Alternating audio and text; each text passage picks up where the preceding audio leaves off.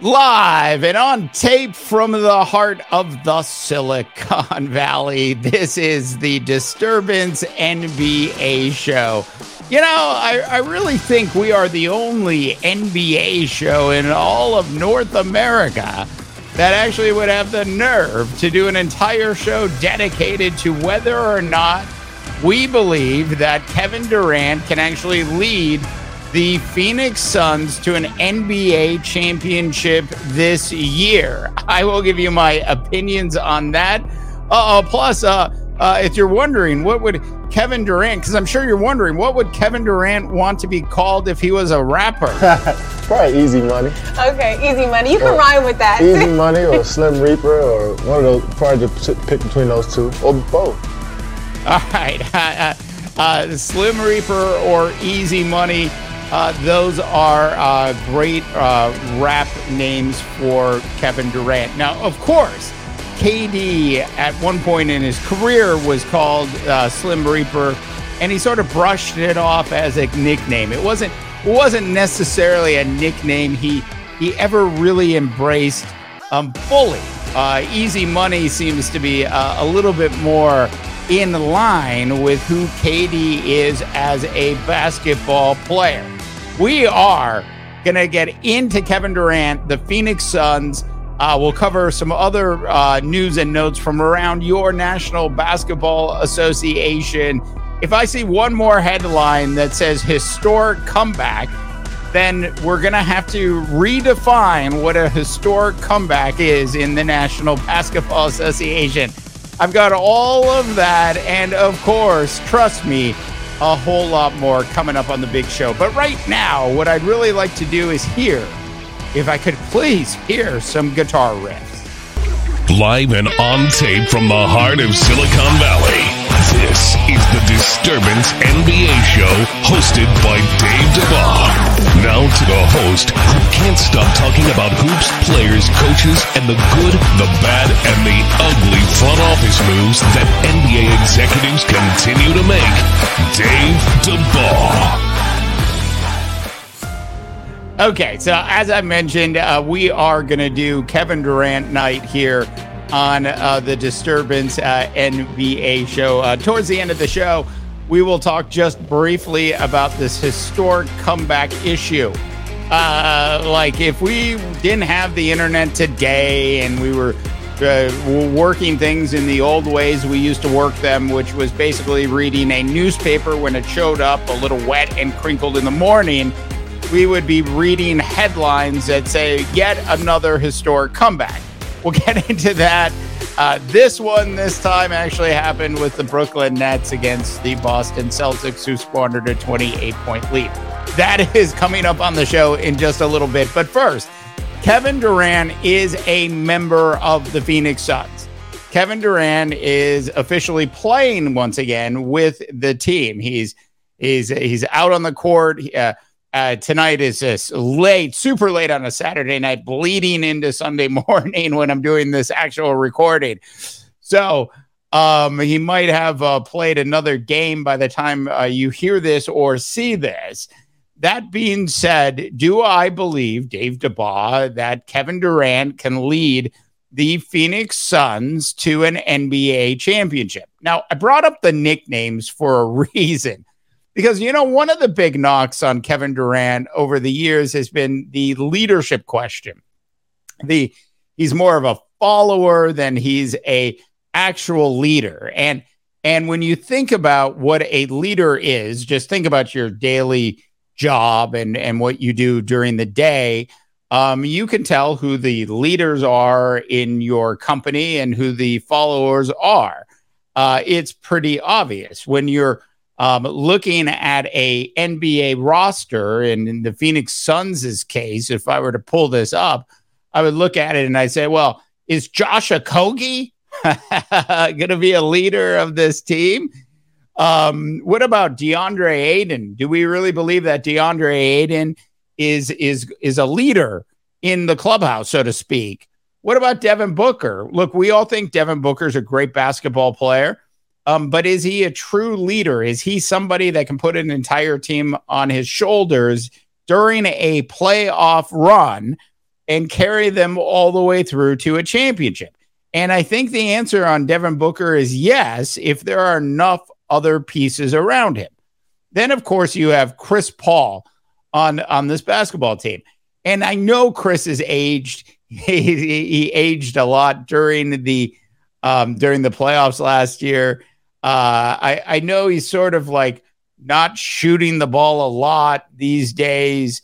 You know, as you get a little older and up there in age, the basketball, believe it or not, actually truly becomes a little heavier. So things have definitely slowed down a little bit for Chris Paul. That being said, I would say Chris Paul is a hell of a leader, probably one of the best leaders we've seen in the NBA in a very long time. But being a really good leader doesn't mean necessarily you're going to take a team to a championship, Dan Marino. Look, leadership comes in all sorts of different shapes and fashions.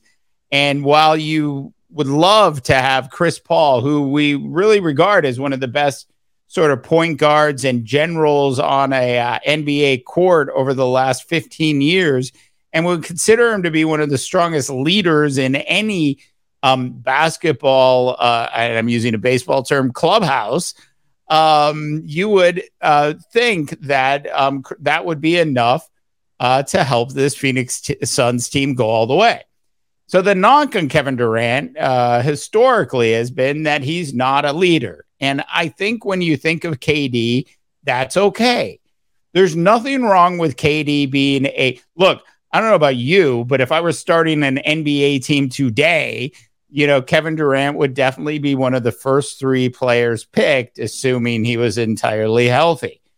So do I think KD can take this Phoenix Suns team, a team that was actually in the NBA Finals 2 years ago, and get them back to the NBA Finals with a roster that has, let's just face it, when you look at Jacques Landell, Damian Lee, Bazley, Sabian Lee, because you got to have more than one Lee on your team, and Isaiah Wainwright, and you look at the lack of depth. No offense to those guys. You look at the lack of depth on this basketball team.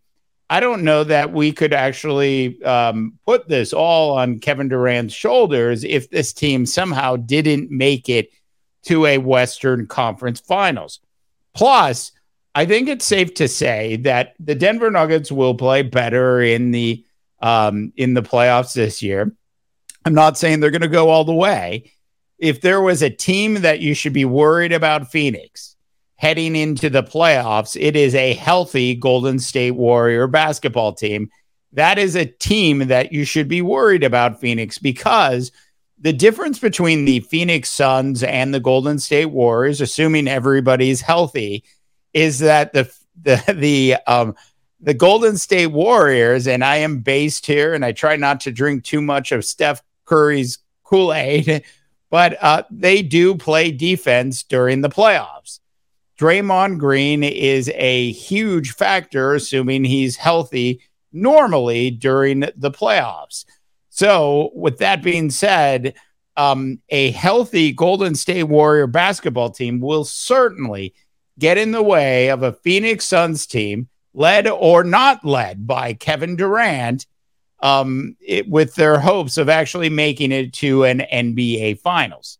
So there you go. All things equal, I would take the Warriors ahead of the Phoenix Suns this year, as great as Kevin Durant is. Now, if there are lingering issues with injuries on the Warrior team, and they're not entirely healthy when the playoffs start, then I would say that even despite the bench being as weak as it is, Kevin Durant and Chris Paul, Devin Booker, DeAndre Ayton, we didn't even talk about Cameron Payne, who's generally a good player on a B squad, a second team, that they would have enough, and there wouldn't be much actually standing in their way of making it to an NBA Finals. Now, in terms of winning an NBA Finals with that roster, three teams, there are three teams that they would have to go up against potentially. Philadelphia, who is, I love watching the Philadelphia 76ers play. The second team is, of course, Milwaukee Bucks. And the first team is the team that was in the NBA finals last year, the Boston Celtics. What the Bucks and the Celtics do that Philadelphia doesn't do nearly as well is play lockdown defense. And so if we got into the playoff scenario, once again, everybody all healthy, you would be hard pressed to go with anybody other than Milwaukee or Boston coming out of the East. Then you've got a Phoenix Suns team in the NBA Finals once again, this time with Kevin Durant, but with a significantly weaker bench, going up against a team that plays lockdown defense. And that, my friends, is a tough order for the Phoenix Suns. So as great as I think Kevin Durant is, as much as I love his two nicknames, Easy Money and the Slim Reaper, and as much as I would love to be wrong about this, I don't see a way in which the Phoenix Suns are going to win the NBA Finals this year. All right.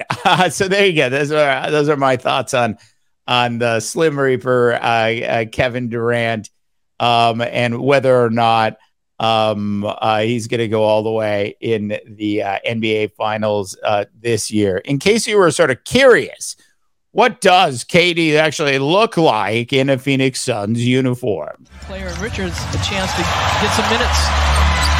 Durant shows his defensive chops right there, gets the shot block, and turns the Hornets over. Skip pass, quick release three, coming from Durant, splash down, his first three-point attempt, and his teammates up off the bench. I saw the Brendan Fraser, the Whale movie last night, the opposite of a Slim Reaper. And I have to say, Kevin Durant, he scored 23 in his first game at the Suns, 20 the other night in a blowout against the Chicago Bulls, which looks like a basketball team and organization that's going to have to once again use the R word and rebuild, because they're just stuck in this no man's land of being good enough to beat the bad teams, good enough occasionally to beat the good teams, but not good enough to really go anywhere anytime soon. They are in the NBA equivalent of no man's land. That is a bad place for an NBA franchise to be in. And it's an even worse place for a head coach to be sitting there in that type of spot. So real quick, we wanted to, and that jump shot by Kevin Durant is just so sweet. It's just so easy money, isn't it?